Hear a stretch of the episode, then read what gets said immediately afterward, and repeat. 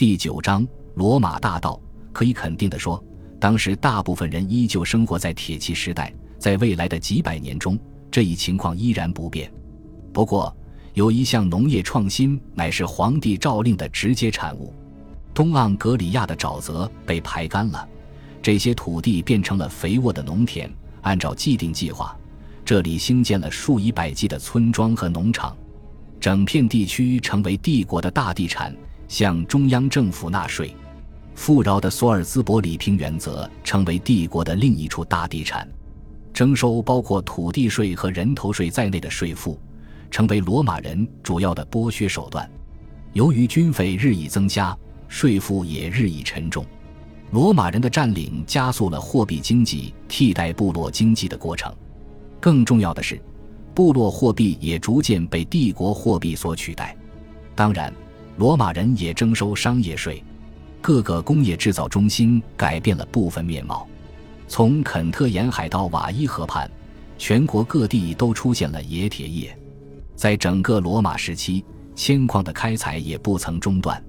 在需求与创新的双重刺激之下，英格兰的生产迎来了史无前例的繁荣局面。煤被用来炼铁，为浴室取暖加热，它也为巴斯的密涅瓦神庙的生活提供燃料。有两种本地产的羊毛制品成为帝国臣民的需求对象，一种名字叫不列颠大氅，是一种防水的斗篷和风帽；另一种叫做不列颠毛毯，是一种羊毛地毯。其他商品包括供罗马竞技场使用的黑熊和斗牛犬。人们身穿牛皮外罩和皮裤子。据说凯撒之所以入侵英格兰，乃是为了拿到品质优良的牡蛎。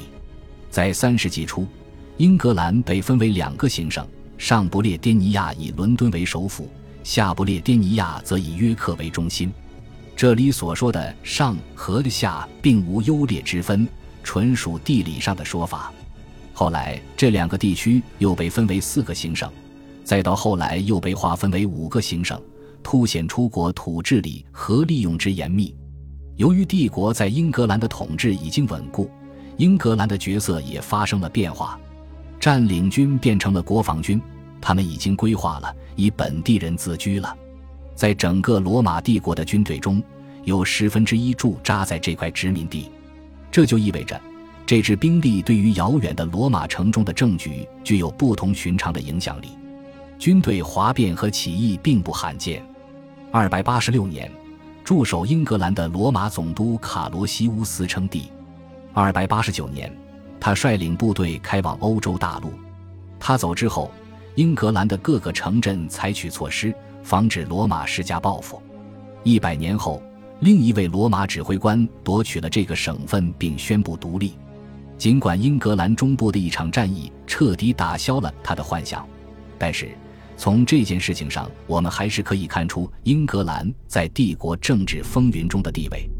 英格兰是兵家必争之地，这里的港口、金属和税收可以为罗马庞大的经济引擎增加动力。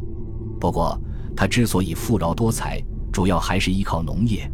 三百五十九年，罗马皇帝朱利安组织了一支由六百艘船只组成的船队，把英格兰的谷物运到了莱茵战区。英格兰已经成为欧洲的粮仓。到了四世纪，它进入了史无前例的繁荣时期。大人物们居住的别墅建得更为庞大，更为奢侈。毫无疑问，在帝国统治之下，阶级区分变得更加显著了。罗马化的英格兰人奴役着铁器时代的英格兰人。北方的边境地区自始至终是冲突的发源地，这是由苏格兰人和皮克特人的逼近和施压所致。但是不久后，英格兰行省的各条边境都将变得险象环生。在英格兰南部，现在统称为萨克逊海岸的那一带，莫名其妙地兴建了一长串堡垒要塞，目的是什么？至今完全不清楚。这是为了防御萨克逊人从西北部入侵，还是为了收容萨克逊战士和商人？或许是为了保护英格兰和欧洲之间的海路，以防范海盗和其他强盗。然而，关于罗马人治下英格兰的许多情况。相关的证据支离破碎，不够完整。我们所能依靠的只有偶然发现的碑文记载考古学成果以及罗马史学家的信笔评述。罗马对英格兰的统治长达三百五十年，相当于从伦敦大火到现在那么长的一段时间。然而，在英格兰历史上，这一阶段的信息最为贫乏，尤其是我们根本看不到对于人的记载。无论是生活在时髦奢侈的别墅中的罗马化领导人，住在木头和石头屋子里的小地主，在狭窄肮脏胡同里住着单间房或两居室的城里人。身穿拖家袍、腰扎武装带，在衙门上班的公务员，还是住在远离别墅区的集体宿舍里的无地劳工，人口的整体趋向和大幅增长没有受到罗马史书里明确记载的清洗、政变和反清洗的影响。还有一件事也不大为人所知，那就是基督教的发展情况。在两世纪，基督教就传入英格兰，但信徒寥寥无几。罗马化的英格兰人信奉的是罗马神奇，而铁器时代的英格兰人尊崇的是自古以来的山神灵怪。此时的基督教还没有成为英格兰的本土宗教。不过，亨廷顿郡的尼恩河流出土了三世纪的基督徒使用过的器皿和牌匾，这就明确证明了这里曾是当地的一座神社。事实上，在整个帝国的同类器皿中，它们的问世时间最早。在多瑟特的庞德伯里发掘出一处基督徒公墓，大约也是这一时期的。到了四世纪，基督教北传，已经一路渗透到了卡莱尔。当君士坦丁大帝于三百一十二年皈依基督时，基督教在罗马帝国还没有那么深入人心。君士坦丁是在三百零六年在约克被拥立为帝的，在以后的年月里，他似乎一直把英格兰当作治下的精神核心。为了纪念荣登大宝，他还将约克城改造一新。后来又三次驾临英格兰。他自称布列塔尼库斯·马克西穆斯。为了向他表示敬意，伦敦还一度改名为奥古斯塔。因而，英格兰的基督教是基督教后续发展的一大重要因素。基督教是皇帝本人渴求独裁统治时期产生的一神论信仰。他有一套统一的信条和价值观。可以向帝国各地传播，它有助于支撑中央的司法和官僚力量。毫不奇怪的是，他的追随者来自统治阶级。在英格兰，罗马化的人群无疑迅速接受了这种体制化的信仰带来的乐趣。这就是为什么基督教与别墅文化产生了关联。它也是城镇统治精英的宗教，城镇中的主教负责呵护城中的教民。三百一十四年，英格兰共有三位主教，外加一位牧师和助祭，参加了在法国南部阿尔勒举办的一次全基督教公会议。这三位主教分别来自约克、伦敦和林肯，注记则来自塞伦瑟斯特。塔山附近的考古发掘显示，这里可能曾有一座天主教堂，教堂里铺着大理石，墙上涂满了色彩。教堂中殿的中央是一口圣井，这里很可能是伦敦的雷斯提图图斯主教的教区中心。如今，有关三至四世纪教堂的珍贵证据少之又少，但这是有原因的。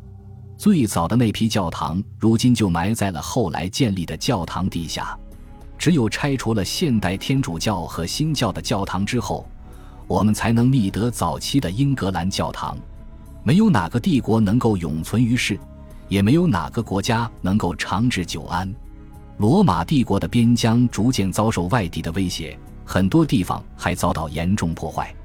北方部落变得越发阴险狡诈，法兰克人进入了高卢北部，西哥特人也即将定居阿基坦尼亚。英格兰面临的威胁来自北方的皮克特人和苏格兰人。